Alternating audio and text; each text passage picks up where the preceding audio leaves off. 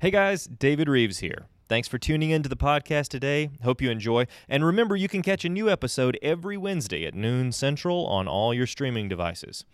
Most of these podcasts have visuals, so if you want to see the entire video, check them out at creationsuperstore.com. They're available on DVD or digital download. All right, let's get to it. Hello, I'm David Rives, host of Wonders Without Number. In each episode, we talk about breaking discoveries in science, which reveal that our Creator, the God of the Bible, has left a pattern of His fingerprints throughout the universe. Check out our other resources at davidrives.com. Sign up for email updates to have encouraging nuggets sent straight to your inbox. Subscribe to our free monthly magazine and like us on Facebook for daily inspiration and education regarding science and the Bible. Let's talk about creation, evolution, and honesty today on Wonders Without Number.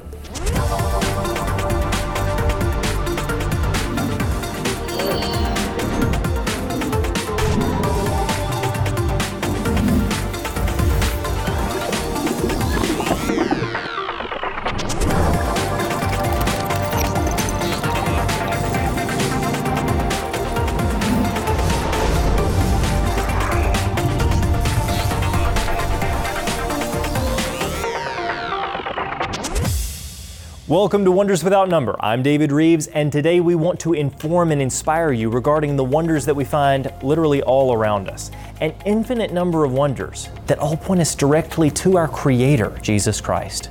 You know, God's fingerprint can be found everywhere we look, from the farthest galaxy in the cosmos to the microscopic world of genetics and DNA. We're seeing these patterns all around us. And ultimately, all scientific fields are drawing us closer to an understanding that the universe shows design features, not accidental chance. Well, that includes you and me. You are not star stuff. You are not an accident, just the mere product of time and chance. The Bible says that we are fearfully and wonderfully made in the image of a loving Creator. We want to give you the tools that you need to defend your Christian faith, and we're going to kick it off right now with today's Heavens Declare as we look at Roman baths in Great Britain.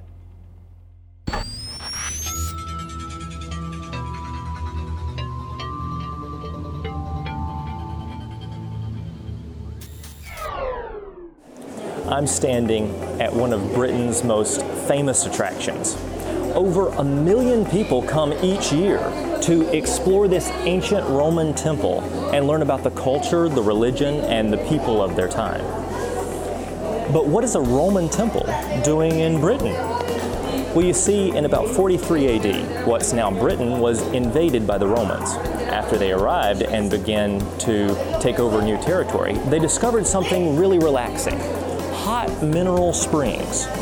Now, within a few decades, a city and a temple had, how do I say it, sprung up around these natural springs. These mineral springs are known today as the hot springs at Bath, UK. For the Romans, they were brand new, but people loved them right away. You see, the water comes up from the ground at a piping 113 degrees Fahrenheit, or about 45 degrees centigrade perfect for a spa. Now, Romans would also worship the goddess Sulis Minerva at this temple. So, for 400 years, this incredible complex was visited by Romans from all over Britain. And it's easy to see why. It was a technological marvel, and because they piped the heat through various rooms, it created these wonderfully heated spaces. Of course, they used lead pipes, and they also lined the bathing pools with lead so it probably wouldn't pass inspection today. Now, once the Romans withdrew from Britain, this beautiful complex fell into disrepair, and it was eventually destroyed by flooding. The interest in Bath was revived in the 17th century when doctors began prescribing this mineral water to their patients. But it wasn't until about 1878 that the city's surveyor architect would discover these ancient remains of the Roman baths. Now, as I'm standing here with a view of the building that houses an ancient Roman temple, I'm reminded that this culture, their religion, and their goddess have come and they've gone. But our God, the God of the Bible, He stands forever. I'm David Rives. Truly, the heavens declare the glory of God.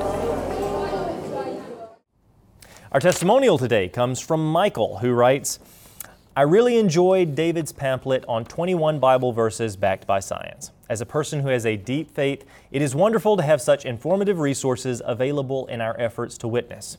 I think the biggest problem solved by DRM is that biblical answers are readily available in a small, attractive looking pamphlet that's easy to carry and reference anywhere.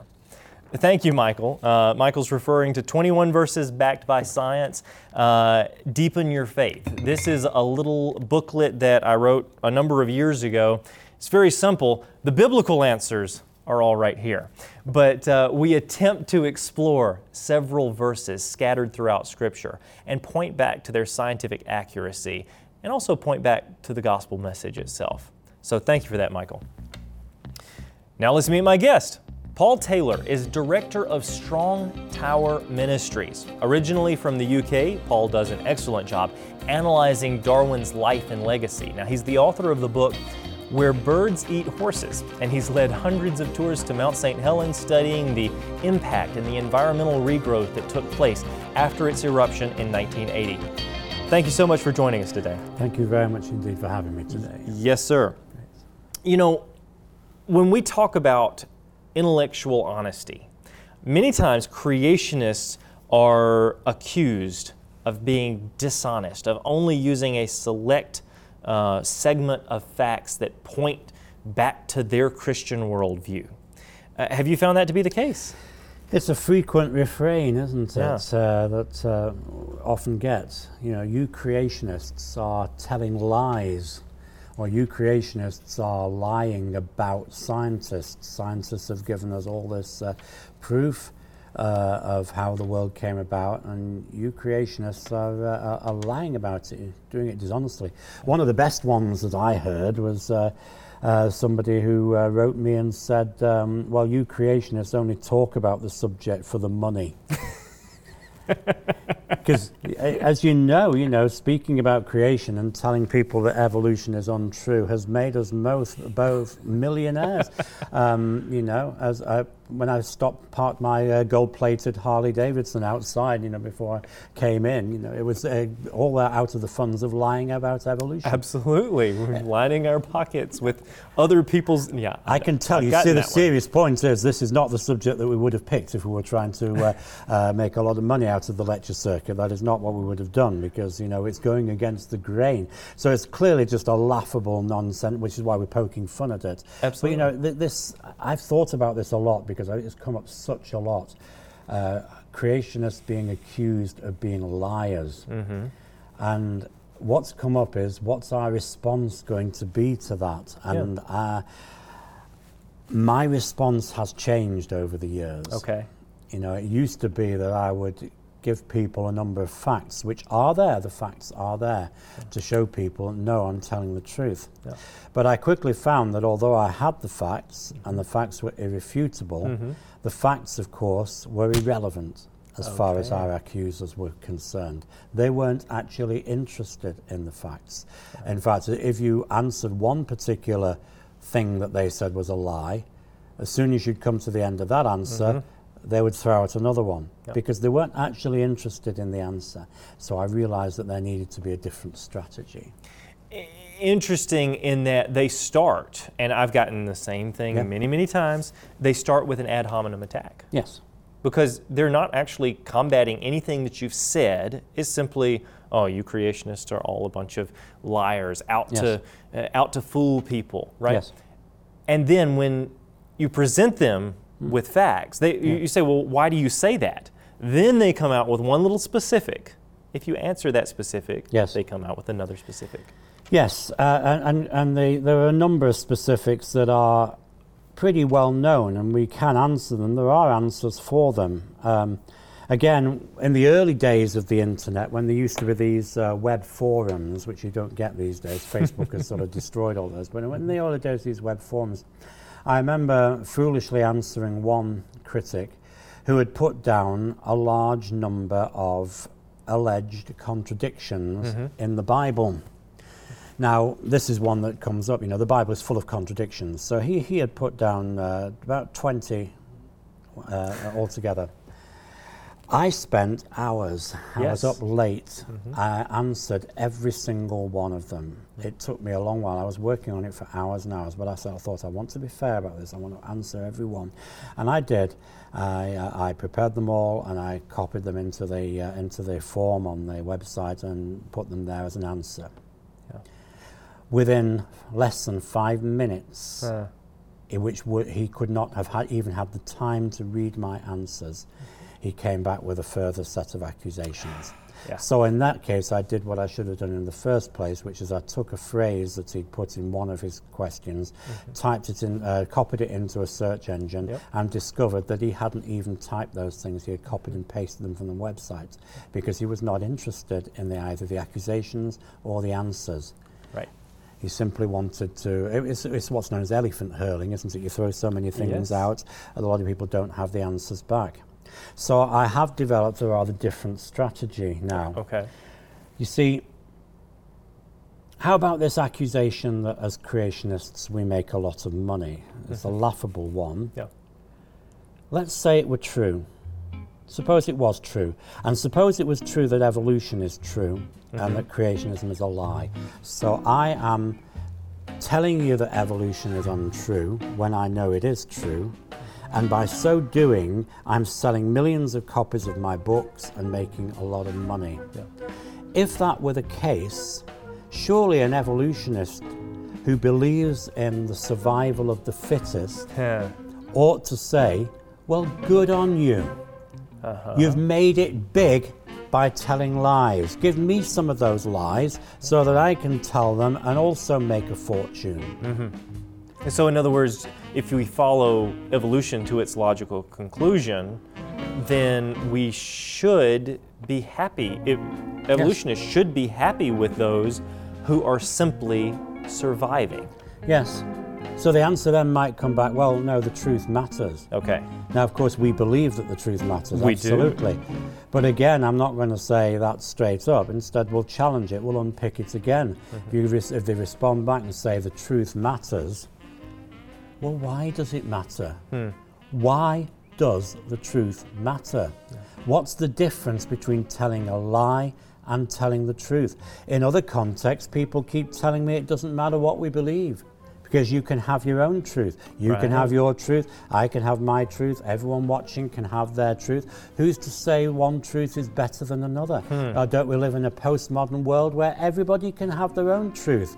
Uh, even some people today are saying that if they want to say 2 plus 2 equals 5, that's their truth. For a long time, I've been using that as an example of objective truth, but now even that's being undermined. That's right. And we're told that that's cultural and. Uh, so everybody can have their own truth. Well, if that's the case, why are you saying creationists are liars? Hmm. What is the definition of a lie? What is the definition of a truth? Okay. And they might say, well, it's to do with facts, but then, you know, you start talking about things that's allegedly happened in the past. You don't know. Yes. I'm not personal friends with Doctor Who. I haven't taken a trip in his TARDIS. I can't go back and verify by eyewitness what's true. Yeah. Now, I would argue that I've got other other eyewitnesses whose report I believe. Mm, right there. Exactly. Yeah. Mm-hmm. There it is. There's a whole book of them. Or that they, they would not accept that. Right. So the question then is, and it's the question, remember, that Pontius Pilate asked of Jesus and then couldn't be bothered to stay and wait for an answer. Uh-huh. What is truth? Yeah. What is truth? And he didn't wait for, even wait for Jesus to give an answer. You know, when, the first time I read that in the Gospels, this I don't know what tone of voice you hear when you read when you read that. Uh, what what you picked up. To me, I heard Pilate saying, "Well, "What is truth?" Right. with a Gallic shrug, Mm-hmm. because he wasn't interested in truth. No. It doesn't make any difference. Hi, I'm David Rives, host of Wonders Without Number. Like what you're seeing? You can find so much more on the Creation Superstore. You'll find over a thousand books, DVDs, and other quality resources on origin science, creation, and Bible history. Whether you're looking for nature documentaries, educational books, homeschool resources, or children's videos, we've got it all, so be sure to head over and check it out. Use this special promo code to receive 10% off your first order. But here's the point as Christians, truth has a meaning. Okay. Truth is what is in accord with what Scripture says. Uh huh. There has to be an objective meaning. Uh-huh.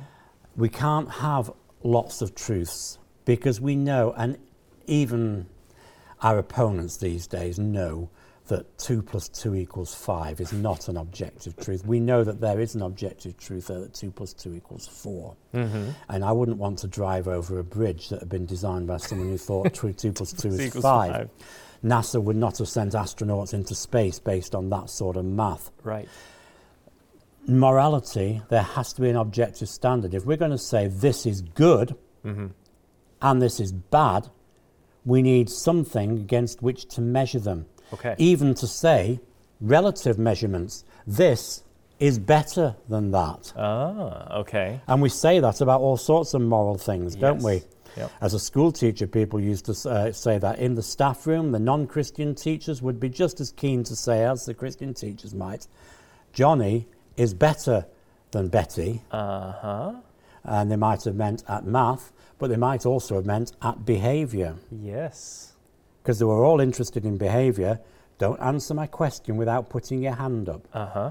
There was a morality of behaviour being taught as well as the actual times tables. And there, there has to be something that we measure against them. So if someone defines this as a lie, this as a truth, there must be an objective standard in order to make that judgment. Where's but the only objective standard that there is is there Okay. in that book. And I've got it on my tablet, so I can't point to it easily. But that book, it is what God's word is. Therefore, to say creationists are liars and is not only wrong, but it's also illogical. Okay, now let's think about that for a second because many people recognize that lying is not to be desired. Yes.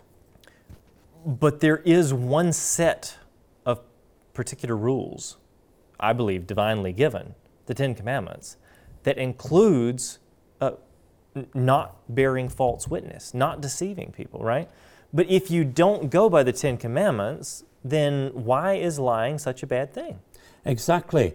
Um, there's a book by Don Richardson. He was talking about some uh, tribes in, I think it was in Papua New Guinea. I could have this wrong. I'm sort of remembering it off the top of my head, but I know it was in a book by Don Richardson where um, he c- came across one tribe where lying was exalted.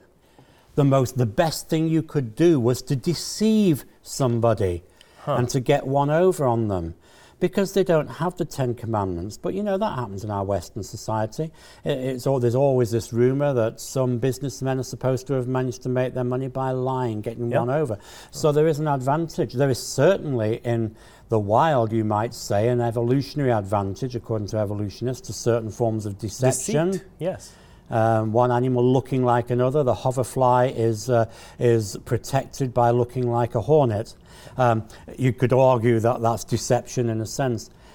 When an evolutionist says creationists are liars and you shouldn't lie, they are actually stealing our values. They're misusing them, but those values have come from us because the only way that you can define truth or lies is according to biblical standards. Okay. And this is why, in actual fact, my old strategy of trying to say, well, no, we're not liars because I can give you this, this, this, and mm-hmm. this, and this, and this, they're not in a position to do that. Instead, they're using our standards. It's like, say, a man coming to you and saying, well, I don't believe in words. Mm-hmm. You just used words to make your statement. No, they're not really words. You're not hearing words. These are just sounds, and they seem like Okay. words to you. It's nonsense. Yeah. We wouldn't actually say, well, that's okay. You have your truth, I have my truth. Uh huh. But neither would you give him a dictionary and start trying to pummel him and say, look, here are words. This proves there are words. Right. No, that he's stealing from our language. We shouldn't respect him. You'd call him an idiot. You'd call him a fool for saying there are no words. Do you know the Bible calls people fools? That is true. And you know which class of people it calls fools? Those, Those who say, say- there is no God. Yes. The fool says in his heart there is no God. Hmm. And it's the fool who is coming to us saying creationists are liars. So what what are what is evolutionist have you used this on people, and Yes. what are their definition of of lying when you call them out on this? Uh, many of them don't have one, Okay. and uh, and they uh, you know and they they become very illogical. Some people will say, well, it's the opinion of the majority of people, and you show them that that's not true, you know, and. Uh, um, you can show them examples of uh, majorities of people voting for things that weren't true.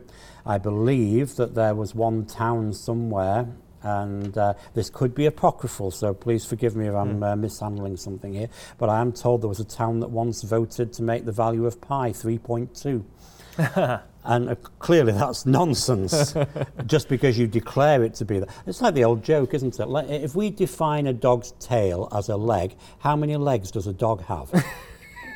the answer is four, because just because you call its tail a leg doesn't make it a leg. It makes you uh, um, It makes you a fool. Ignorant, basically, Yes, exactly. yes. And this is the point. We've got to challenge people that they cannot use our definition. okay. and we shouldn't respect them for it. Yes, we should speak to them respectfully.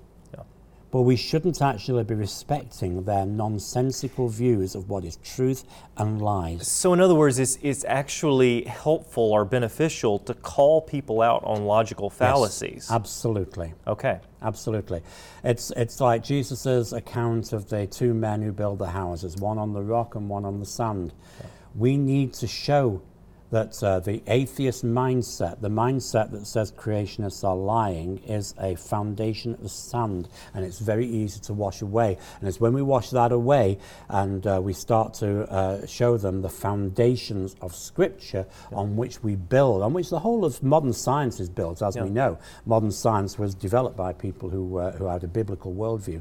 And it's only on those view, uh, value, uh, views that we can actually give people objective standards of morality and goodness and uh, uh, good and evil and truth and deception. You talk a lot about the foundations found in Genesis that impact not only our worldview, they impact our future, they impact the implications in Genesis, impact the gospel message Yes. itself. And you wrote about some of these things in uh, About Genesis, an easy to read commentary on the whole of Genesis. Uh, volume 1 goes from Genesis 1, chapters 1 through 9. Is that correct? That's correct, yes. There will be three vol- volumes altogether. I'm doing the second volume at the moment, which will go from 10 through 30, and then there'll be 31 through 50. Um, so there will be three volumes altogether. But that's right, this is the foundational book of the Bible. yes. Uh, the Bible is the foundation for everything. Hmm. And the foundation of the rest of the Bible is the book of Genesis. Absolutely. And you've got to start from that point to understand the entirety of the gospel and the entirety of God's plan. The, you said the Bible is the foundation for everything, and Genesis is the Yes. foundation for the Bible. The way I like to put it when I speak is, is you know, point to Genesis chapter Yes. 1. It says, in the beginning. That's the Yes. origin of time itself, Yes. right? That's the start of, the, of time. That's the start of the universe. That's the start of the earth. Yes. The start of all existence as we know it. Yes. Of course, God is outside of time, right? Yes. that is literally the foundation of the entire universe rests upon that first verse of the Bible. Yes. If you were to take away that verse, say somehow it doesn't apply to us, say that it's not Yes. historically correct, everything falls. There's no foundation, is there? There's no, f- and it, it really, I really wonder how many Christians, and there are so many Christians around who say they believe in the Bible, and then they struggle with these things because they don't think these early, early things are literal history. Hmm. And it's a problem. But isn't it fascinating? You know, we're taught to do essays when we give all the pros for an argument and all the cons for the argument and then try and compare them. The Bible doesn't start like that. The Bible doesn't start by saying, here's the arguments for the existence of God, here's the arguments for the against the existence of God. No, the Bible starts by saying, in the beginning, God. Because that's where it all starts. I love it. I love it. Thank you, Paul, for being here and sharing this with us. It's a perspective that uh, I feel we can all learn from as we go out and witness and be bold for Christ. Amen. You know, we love it when guests come on and share crucial information with us. Every week we bring new perspectives that we hope will challenge you to grow, something that will strengthen your faith, but also prepare and equip you to be a more effective witness. You know, we live in a day and an age where if you talk to your friends or your coworkers about God or the Bible, some of them are going to have questions. It's just the truth. It's a good thing, though, to get sincere questions. The questions you submit to us help us know what you need to learn more about, so keep the interaction coming. We'll address those on future shows. Remember, Jesus paid the ultimate sacrifice so that you could be a part of His family for eternity. He stands at the door and knocks. Have you answered? I'm David Rives, and I want to remind you to keep looking up because truly, the heavens declare the glory of God.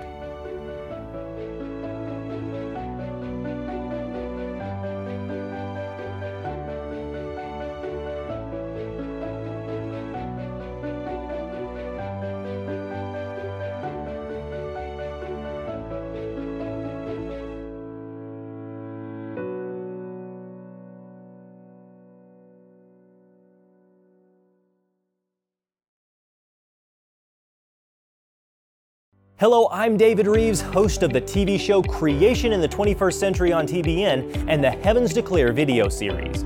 Each week, we talk about breaking discoveries in science which reveal that our Creator, the God of the Bible, has left a pattern of His fingerprints throughout the universe. Engage with other like minded believers through the Creation Club. This website offers thousands of articles written by scores of authors in multiple languages.